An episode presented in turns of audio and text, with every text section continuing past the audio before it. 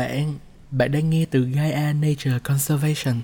Đây là kênh phát thanh do Trung tâm Bảo tồn Thiên nhiên Gaia thực hiện với mong muốn mang đến những thông tin bổ ích về thế giới tự nhiên kỳ thú và đồng hành cùng bạn trên hành trình xây dựng một cuộc sống hòa hợp với mẹ thiên nhiên. Chương trình sẽ được phát sóng định kỳ vào 20 giờ thứ sáu hàng tuần. Mọi người nhớ đón nghe ở trên Spotify, YouTube, Facebook và Google Podcast. Còn mình, mình là Duy Anh, người sẽ đồng hành cùng bạn trong số phát sóng tuần này. Mở đầu cho số podcast tuần này là chuyên mục Điểm tin xanh. Đây là một chuyên mục mà mình nghĩ khá là thú vị vì Gaia sẽ mang đến cho mọi người những tin tức mới và nổi bật liên quan đến thiên nhiên và môi trường trong tuần qua.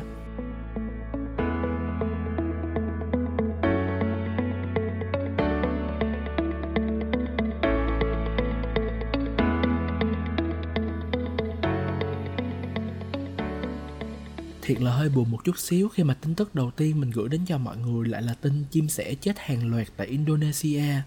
Một số lượng lớn chim sẻ bất ngờ chết chất đống một cách rất là bí ẩn tại nghĩa trang Bancha Sema ở Gianja Regency trên đảo Bali vào hôm 9 tháng 9. Theo Trung tâm Bảo tồn Thiên nhiên Indonesia, đây là lần đầu tiên một thảm họa sinh thái như vậy xảy ra trong khu vực.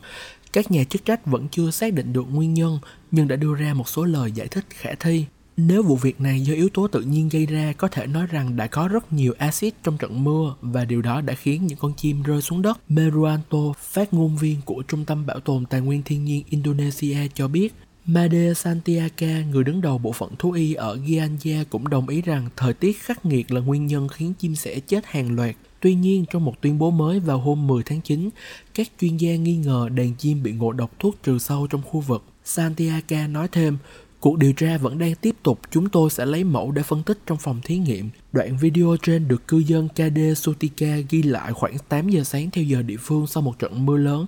Tại thời điểm đó, nhiều con chim vẫn còn sống nhưng không thể cất cánh bay được. Chỉ ít phút sau khi đăng tải lên Facebook, cảnh quay gây sốc này đã nhanh chóng được lan truyền trên các trang mạng xã hội tại Indonesia. Đây là một nguồn tin được trích theo Vietnam Express.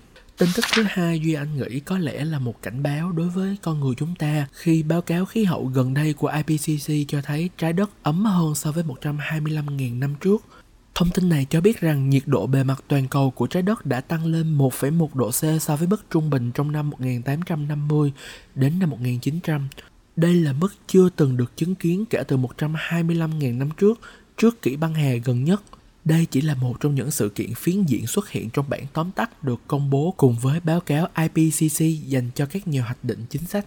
Sự phụ thuộc liên tục của xã hội hiện đại vào nhiên liệu hóa thạch đang làm ấm thế giới với tốc độ chưa từng có trong 2.000 năm qua và những ảnh hưởng của nó do anh nghĩ đã quá rõ ràng khi mà hạn hán nè, cháy rừng và lũ lụt tàn phá các cộng đồng trên toàn thế giới theo một báo cáo mang tính bước ngoặt của Liên Hợp Quốc tế về tình trạng của khoa học khí hậu. Đánh giá từ IPCC của Liên Hợp Quốc cho biết mọi thứ sẽ trở nên tồi tệ hơn nếu tình trạng phát thải khiến nhà kính tiếp tục diễn ra và làm rõ rằng tương lai của hành tinh phụ thuộc phần lớn vào những lựa chọn mà nhân loại đưa ra ngày nay. Sue Bin Chang, nhà khí hậu học tại môi trường Canada ở Toronto, Ontario và là tác giả của chính báo cáo được công bố vào ngày 9 tháng 8 cho biết bằng chứng ở khắp mọi nơi nếu chúng ta không hành động tình hình sẽ trở nên thực sự tồi tệ Ngoài những phép đo nghiêm túc này, báo cáo của IPCC nhấn mạnh một số tiến bộ khoa học quan trọng nhất trong việc hiểu các tác động của biến đổi khí hậu trong khu vực, bao gồm cả những nơi ảnh hưởng nặng nề nhất đến nhiệt độ khắc nghiệt, lượng mưa và hạn hán. Ví dụ, hạn hán cực đoan đã ảnh hưởng đến các khu vực khác nhau trên toàn cầu, đặc biệt là ảnh hưởng trên diện rộng ở khu vực Địa Trung Hải và Tây Nam châu Phi. Tin tức này có nguồn trích dẫn từ báo cáo của IPCC. Tin tức thứ ba trong một điểm tin xanh may quá đây là một tin tích cực và có thể là một hướng đi mới cho con người chúng ta. Đó là đã có một phát minh tạo gỗ quý bằng phương pháp lên men, một vật liệu mới thay thế gỗ sử dụng phế phẩm từ quá trình lên men kombucha có thể mô phỏng những loại gỗ hiếm gặp, giúp giảm nhu cầu chặt phá rừng. Vật liệu mới có tên Pyrus có thể tạo thành nhiều loại gỗ khác nhau, bao gồm gỗ mahogany hoặc Purple Heart Pyrus được thiết kế bởi Gabe Tavas, sinh viên ngành thiết kế bền vững ở Đại học Illinois tại Urbancha Champagne. Tavas nhận thấy các nhà thiết kế sử dụng cellulose của kombucha. Kombucha là thức uống mà doanh nghĩ không quá xa lạ với mọi người. Đây là thức uống lên men được làm với trà xanh nè, trà đen nè hoặc là bạch trà, đường, vi khuẩn và nấm men và cellulose từ kombucha được sử dụng để sản xuất áo khoác. Về cơ bản á, thì gỗ cũng được cấu tạo từ cellulose kết hợp với hợp hợp chất có tên là lignin đóng vai trò như là cái chất keo để mà kết dính lại ở mọi người. Cellulo nấm thủy sâm là lớp màng nhớt hình thành trong quá trình lên men của Campuchia. Thông thường á, nếu ai mà có ủ Campuchia ở nhà mọi người sẽ thấy là lớp màng này sẽ thường là bị vứt bỏ và không có ai dùng hết á. Hoặc là nhà nào có trồng cây á, thì có thể dùng để làm phân bón và với mục tiêu thiết kế những sản phẩm không sử dụng nguyên liệu hóa thạch, vật liệu độc hại, giảm thiểu tác động của con người tới tự nhiên thì bạn Tavas này bắt đầu nghiên cứu cách sử dụng vật liệu để mô phỏng làm gỗ hiếm. Gỗ hiếm thường có giá trị cao do độ bền và màu sắc đẹp. Tuy nhiên không chỉ ở Việt Nam mà ở khắp trên thế giới luôn, nhu cầu đối với những loại gỗ này dẫn tới tệ nạn chặt phá rừng ngày càng tăng và Tavas đã bắt tay vào trồng cellulose và mau chóng liên hệ với chương trình sáng kiến như The Plan và một công ty mang tên Kombuchet để cải tiến quá trình. Công ty này thì khá là ủng hộ sáng kiến của cậu bạn, nên cung cấp cho Tavas Cellulose Kombucha với số lượng lên đến 113 kg một ngày. Đây là một tin tức rất là vui từ Việt Nam Express. Tin tức thứ tư cũng là tin tức rất là hài hước, đó là nghiên cứu tê giác treo ngược đoạt giải IG Nobel năm 2021. Thí nghiệm treo ngược tê giác để tìm hiểu những tác động lên cơ thể của chúng là một trong những nghiên cứu được trao giải IG Nobel năm nay. Cho Doanh bật mí với mọi người chút xíu nha. Khác với cái giải Nobel danh giá, thì IG Nobel là giải thưởng thường niên để vinh danh những nghiên cứu đầu tiên khiến mọi người cười, nhưng mà sau đó khiến mọi người phải suy nghĩ và giải thưởng này được tổ chức bởi tạp chí khoa học hài hước Annals of Improbable Research. Tất cả nghiên cứu đoạt giải có vẻ khá là ngớ ngẩn á, nhưng mà khi tìm hiểu sâu hơn mọi người sẽ thấy là phần lớn các nghiên cứu này đều hướng đến việc giải quyết các vấn đề thực tế và chúng sẽ được công bố trên những tạp chí học thuật sau khi có những đánh giá từ hội đồng chuyên gia. Tương tự như năm ngoái thì lễ trao giải năm nay không diễn ra tại nhà hát Sanders của Đại học Harvard danh giá mà đã được tổ chức trực tuyến vào hôm 9 tháng 9 do tình hình đại dịch Covid. Bác sĩ thú y Robin ở Đại học Cornell và đồng nghiệp muốn tìm hiểu sức khỏe của tê giác có thể bị ảnh hưởng ra sao khi mà mình treo ngược chân của chúng ở dưới trực thăng. Nghe hơi kỳ ha, tại sao mọi người lại làm cái nghiên cứu đó nhỉ? Thật ra đây là hoạt động được sử dụng ngày càng phổ biến trong công tác bảo tồn tại châu Phi để mà vận chuyển tê giác giữa các khu vực. Tuy nhiên, hiện nay vẫn chưa có nghiên cứu cơ bản nào kiểm tra chức năng tim và phổi ở tê giác đang bị gây mê, phản ứng thế nào lúc mà bay ở tư thế treo ngược và nhóm nghiên cứu đã cộng tác với Bộ Môi trường, Lâm nghiệp và Du lịch Namibia treo ngược 12 con tê giác đen đã gây mê dưới cần trục để đo phản ứng sinh lý của chúng. Kết quả là những con vật đều chịu đựng tốt. Trên thực tế có bằng chứng tê giác hoạt động tốt hơn ở tư thế này so với tư thế nằm úp ngực xuống hoặc là nằm nghiêng một bên. Đây là một tin tức rất là thú vị từ Việt Nam Express và bốn tin tức thú vị kể trên đã kết thúc một điểm tin xanh của số podcast lần này. Phần 2 trong tập podcast đầu tiên của Gaia sẽ có tựa đề biết ơn mẹ thiên nhiên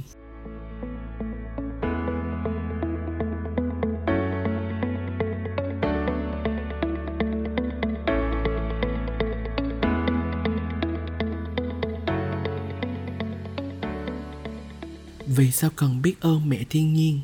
Tuần 1 Mẹ thiên nhiên đã và đang đáp ứng những nhu cầu thiết yếu của con người.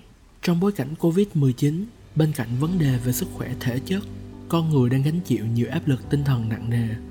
Nhiều thống kê và nghiên cứu cho thấy xung đột gia đình ngày một gia tăng.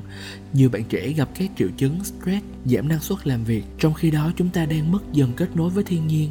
Không còn những chuyến đi về thiên nhiên để giải tỏa căng thẳng áp lực công việc, đời sống hay là học hành. Mẹ thiên nhiên vẫn đang oằn mình gánh chịu những tác động to lớn từ đại dịch với hàng núi rác thải nhựa và nguy cơ tiềm ẩn khác hơn 14.000 nhà khoa học trên khắp thế giới đã cảnh báo về những dấu hiệu của trái đất đang thay đổi xấu đi vì con người, diện tích rừng suy giảm, tăng dân số, tăng lượng phát thải CO2 và các khí nhà kính, tăng ô nhiễm môi trường, suy giảm đa dạng sinh học. Một mối nguy lớn hơn mà con người sẽ phải đối mặt là biến đổi khí hậu. Đại dịch là một lời nhắc nhở về mối quan hệ mật thiết giữa con người và hành tinh bất kỳ nỗ lực nào làm cho thế giới của chúng ta an toàn hơn đều sẽ thất bại, trừ khi chúng giải quyết được mối liên hệ mật thiết giữa con người và mầm bệnh mối đe dọa hiện hữu của biến đổi khí hậu đang làm giảm thiểu các dấu hiệu sống của trái đất. Tổng giám đốc WHO tiến sĩ Teros Adhanom Ghebreyesus đã phát biểu như thế. Thiên nhiên đang trong trạng thái không hề khỏe mạnh như chúng ta vẫn tưởng. Tuy nhiên, mẹ thiên nhiên vẫn cần mẫn, âm thầm ban cho ta hầu như tất cả mọi thứ mà ta cần trong cuộc sống hiện đại. Thiên nhiên chính là sự sống, là yếu tố chính cấu thành sức khỏe của chúng ta. Dựa trên cách tiếp cận khoa học mang tên một sức khỏe con người chỉ thật sự khỏe khi thiên nhiên khỏe. Cơ sở khoa học này đã được công nhận bởi các tổ chức uy tín trên toàn cầu như Tổ chức Nông lương Quốc tế FAO, Tổ chức Động vật Quốc tế OIE và Tổ chức Y tế Thế giới WHO. Dựa trên nhiều kết quả nghiên cứu, Gaia nhận thấy rằng thực hành xây dựng lòng biết ơn chính là một trong những giải pháp giúp con người vững vàng trước đại dịch. Theo công bố nghiên cứu tâm lý học tích cực tại Harvard Health Publishing, lòng biết ơn có liên quan chặt chẽ và nhất quán với hạnh phúc. Lòng biết ơn giúp con người cảm nhận được những cảm xúc tích cực hơn, tận hưởng những trải nghiệm tốt đẹp, cải thiện sức khỏe, giúp con người đối phó với nghịch cảnh và xây dựng các mối quan hệ bền chặt. Lòng biết ơn giúp gia tăng hạnh phúc và giảm đáng kể sự trầm cảm. Nếu bạn dành 15 phút trước khi đi ngủ để chìm vào cảm xúc biết ơn, bạn sẽ ngủ ngon và sâu hơn lòng biết ơn nuôi dưỡng các giá trị tinh thần và giúp bạn trở nên tự tin hơn. Lòng biết ơn cũng giúp cho cuộc sống của bạn thêm phong phú, giàu ý nghĩa. Không biết là bạn có biết vì sao trái đất được gọi là mẹ thiên nhiên không? Hãy nghĩ đến người mẹ vĩ đại của bạn ở nhà.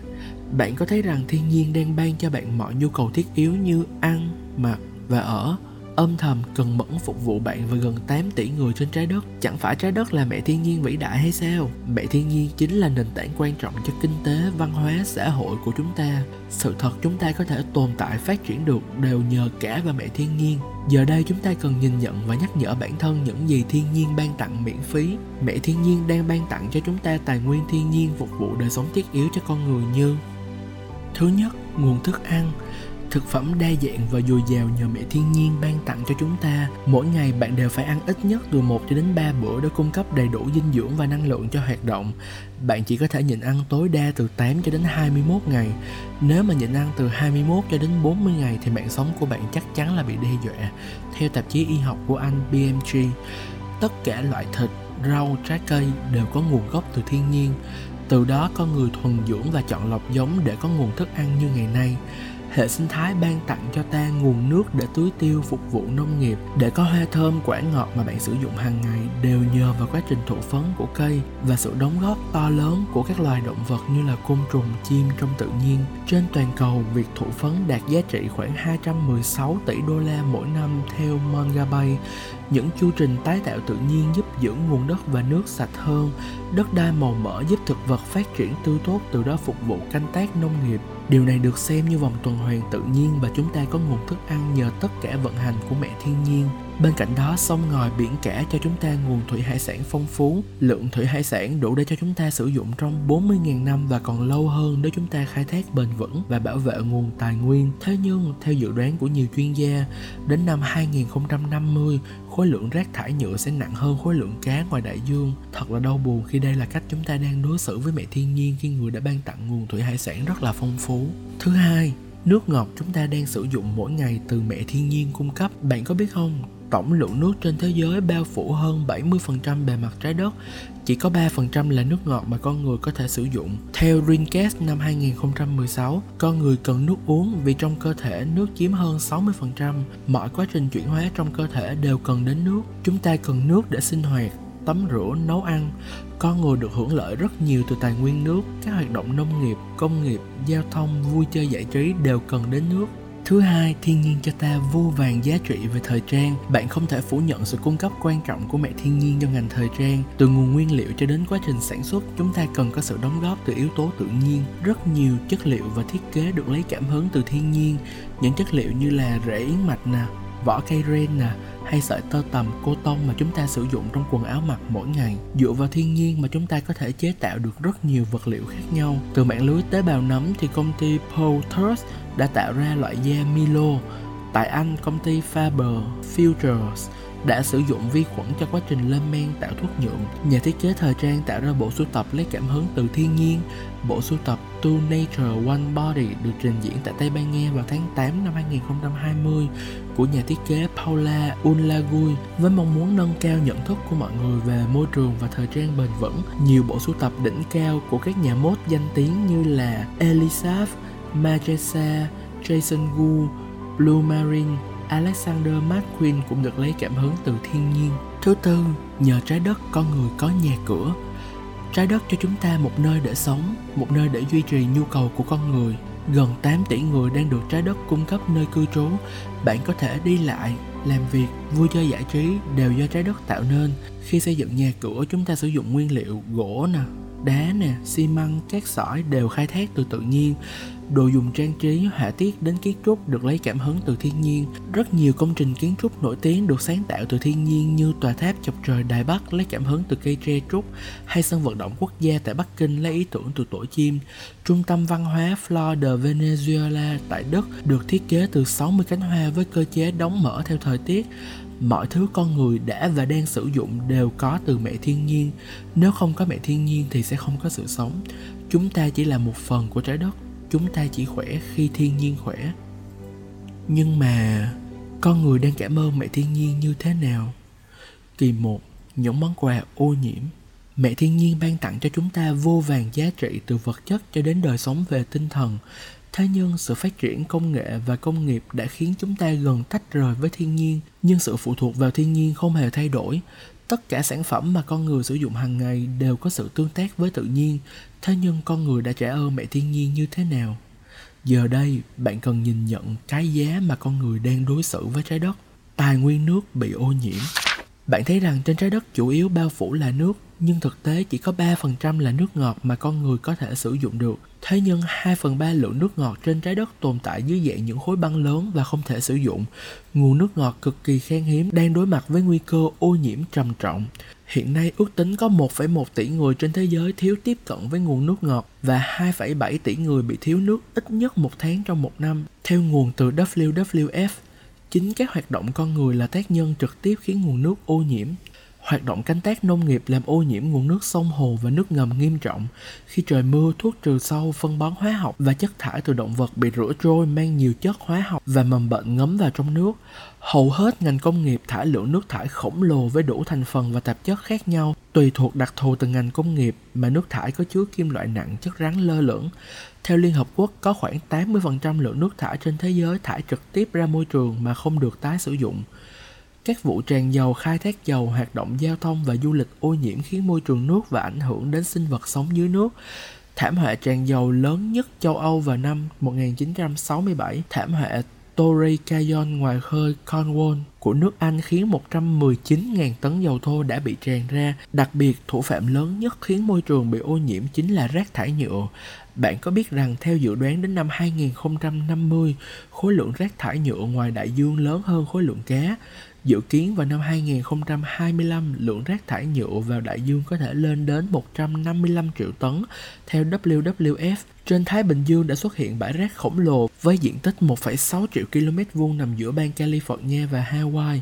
Trong thời kỳ đại dịch Covid-19, số lượng rác thải nhựa lại càng gia tăng. Từ cuối năm 2020, Tổ chức Y tế Thế giới WHO ước tính thế giới cần 2,2 tỷ khẩu trang phẫu thuật, 1,1 tỷ găng tay y tế, 13 triệu kính bảo hộ và 8,8 triệu tấm che mặt phục vụ phòng chống lây nhiễm Covid-19. Môi trường đất bị ô nhiễm Hiện nay ô nhiễm đất đang là mối đe dọa toàn cầu, đặc biệt nghiêm trọng ở các khu vực châu Âu, châu Á và Bắc Phi. Theo FAO, Tổ chức Nông lương Liên Hợp Quốc, có đến 1 phần 3 diện tích bề mặt đất trên thế giới bị ô nhiễm. Con người khai thác và sử dụng tài nguyên của mẹ thiên nhiên thì chúng ta trả ơn bằng cách làm ô nhiễm và suy thoái môi trường đất. Để phục hồi lớp đất dày 1cm chúng ta phải mất đến 1.000 năm con người khai thác mỏ, hoạt động quân sự, công nghiệp, chất thải từ trồng trọt, chăn nuôi, xây dựng đang tổn hại rất nhiều đến tài nguyên đất. Năm 2019, lượng phân bón tiêu thụ trên toàn thế giới khoảng 200,52 triệu tấn. Ô nhiễm không khí Chất lượng không khí suy giảm từ trong nhà cho đến xung quanh môi trường sống. Các hoạt động đô thị hóa, công nghiệp hóa, giao thông cho đến đun nấu sưởi ấm bằng vật liệu rắn, củi, than đá khiến không khí bị ô nhiễm. Một số nguồn gây ô nhiễm không khí do tự nhiên như cháy rừng, núi lửa. Theo Ủy ban Liên Chính phủ về biến đổi khí hậu IPCC, năm 2018 có 89% lượng khí thải CO2 toàn cầu do con người sử dụng nhiên liệu hóa thạch và công nghiệp. Ô nhiễm không khí diễn ra nghiêm trọng tại các thành phố lớn do nhiều nguồn phát thải. Theo Tổ chức Y tế Thế giới WHO, một số thành phố ô nhiễm nhất thế giới là Karachi, Pakistan, New Delhi, Ấn Độ, Bắc Kinh, Trung Quốc, Lima, Peru và Cairo, Ai Cập. Năm 2020, Việt Nam xếp thứ 21 quốc gia có chất lượng không khí thấp sự phát triển nông nghiệp, công nghiệp và công nghệ của con người gây ra nhiều hậu quả đối với mẹ thiên nhiên. Hàng loạt khủng hoảng ô nhiễm môi trường, biến đổi khí hậu, mất rừng là cách chúng ta trả ơn mẹ thiên nhiên. Mọi thứ con người đã và đang sử dụng đều có từ mẹ thiên nhiên. Nếu không có mẹ thiên nhiên sẽ không có sự sống. Giờ đây chúng ta đều cần học cách bảo vệ và chăm sóc để bù đắp và trả ơn cho mẹ thiên nhiên. Bạn đang làm gì để tái thiết lập trạng thái bình thường mới? Không chỉ con người, mẹ thiên nhiên cũng rất cần trạng thái bình thường mới. Giảm khói bụi từ giao thông, công nghiệp để trả lại không khí sạch, bầu trời xanh. Hoạt động du lịch bền vững, giảm thiểu rác thải nhựa, bảo vệ nguồn nước. Trong làn sóng đại dịch Covid, chúng ta dường như phớt lờ những thảm họa thiên nhiên, trong khi mối đe dọa hệ sinh thái biến đổi khí hậu vẫn còn đó. Khi thiết lập trạng thái bình thường mới trong thời kỳ đại dịch Covid-19, chúng ta cần chú ý tới mẹ thiên nhiên nhiều hơn. Có rất nhiều cách để bạn có thể thực hành biết ơn mẹ thiên nhiên. Góp rừng cùng Gaia chính là một trong những cách thức đó. Tại cộng đồng yêu thiên nhiên trên nền tảng Facebook, Gaia đang thực hiện hoạt động 28 ngày biết ơn mẹ thiên nhiên. Hãy cùng tham gia và trải nghiệm với Gaia nha bạn ơi.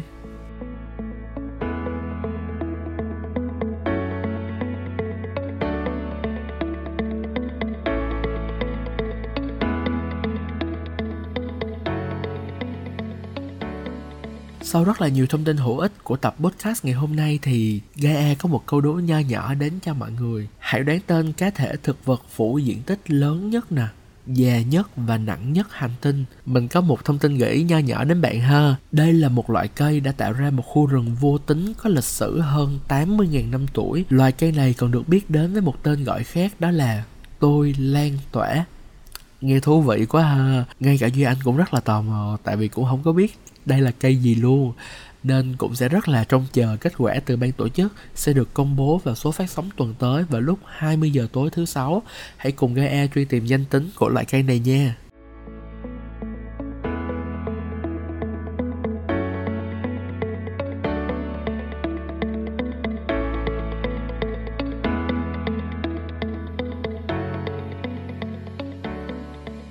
Sau đây là một phần mà Duy Anh rất là yêu thích trong tập đầu tiên đó là thông điệp rừng xanh qua giọng đọc rất là truyền cảm của chị Minh Xuân, cán bộ chương trình Gaia. Mời mọi người lắng nghe. Trong số phát sóng lần này, Gaia gửi đến bạn một đoạn trích nhẹ nhàng trong tác phẩm Sống như cây rừng của tác giả Hà Nhân. Hy vọng rằng đây sẽ là một thông điệp bình an, làm dịu tâm hồn bạn trong một ngày cuối tuần như hôm nay. Tự nhiên dạy cho ta nhiều bài học.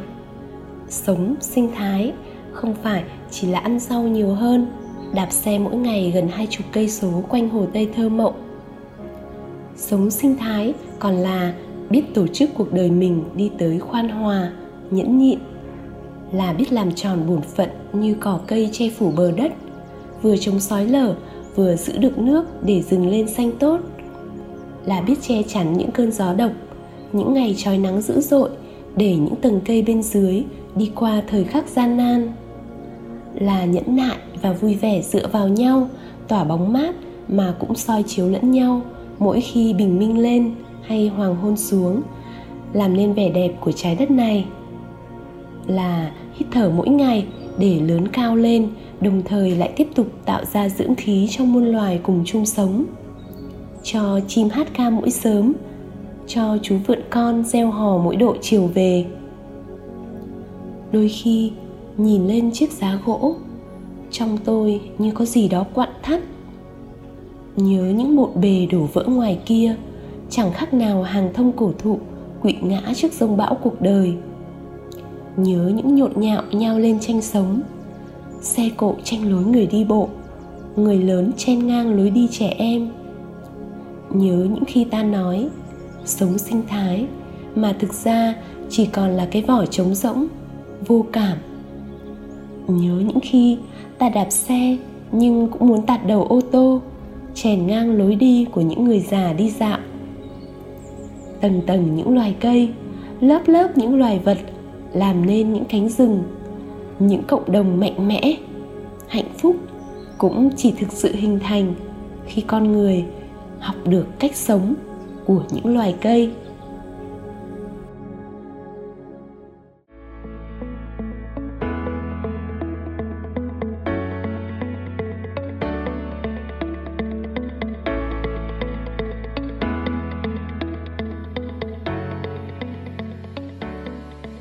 Như có đề cập ở phía trên á, thì hoạt động cùng Gaia trồng rừng sẽ là cách mà bạn thể hiện sự biết ơn đối với mẹ thiên nhiên hãy cùng Gaia chung sức trồng rừng đặc dụng đầu nguồn để ngăn chặn đại dịch tiếp theo với một số tiền rất là nhỏ thôi, chỉ từ 65.000 đồng. Bạn đã có thể góp một cây xanh cho mẹ thiên nhiên. Bạn có thể góp cây thông qua những cách thức như sau: chuyển khoản vào ngân hàng Vietcombank, tên tài khoản Trung tâm Bảo tồn Thiên nhiên Gaia, số tài khoản 0181 0035 14159. Duy Anh xin được phép lặp lại ha. 0181 0035 14159. Nội dung thì là góp rừng nè, tên bạn, số điện thoại và lời nhắn trên khu rừng bạn lưu ý giúp mình á là lời nhắn sẽ không quá 20 ký tự ha. Khi góp cây qua số tài khoản 01810035141159, các cây được đóng góp trong chiến dịch gây quỹ này sẽ được trồng tại các khu rừng Xuân Liên, Bến An, Bạch Mã. Mỗi người đều có thể đóng góp một hoặc là nhiều cây cho từng khu rừng đặc dụng đầu nguồn mà mình yêu mến. Khi mà đóng góp trồng rừng, tên và lời nhắn của người ủng hộ sẽ xuất hiện trên khu rừng tương ứng tại website gaiavn.org. Sau đó Gaia sẽ tiến hành trồng rừng và chăm sóc rừng trong vòng 4 năm liên tục. Gaia rất là trân trọng cảm ơn bạn đã chung tay góp rừng cùng Gaia. Tất cả chúng ta hãy cùng nhau nỗ lực vì một Việt Nam xanh hơn. Và thông tin kể trên đã kết thúc số phát sóng tuần này rồi. Hẹn gặp lại các bạn trong các số tiếp theo với Gaia Nature Conservation vào mỗi tối thứ sáu hàng tuần trên các nền tảng Spotify, Facebook, YouTube và Google Podcast. Chúc bạn sẽ có một ngày cuối tuần bình an và nhiều niềm vui. Mình là Duy Anh, xin chào và hẹn gặp lại.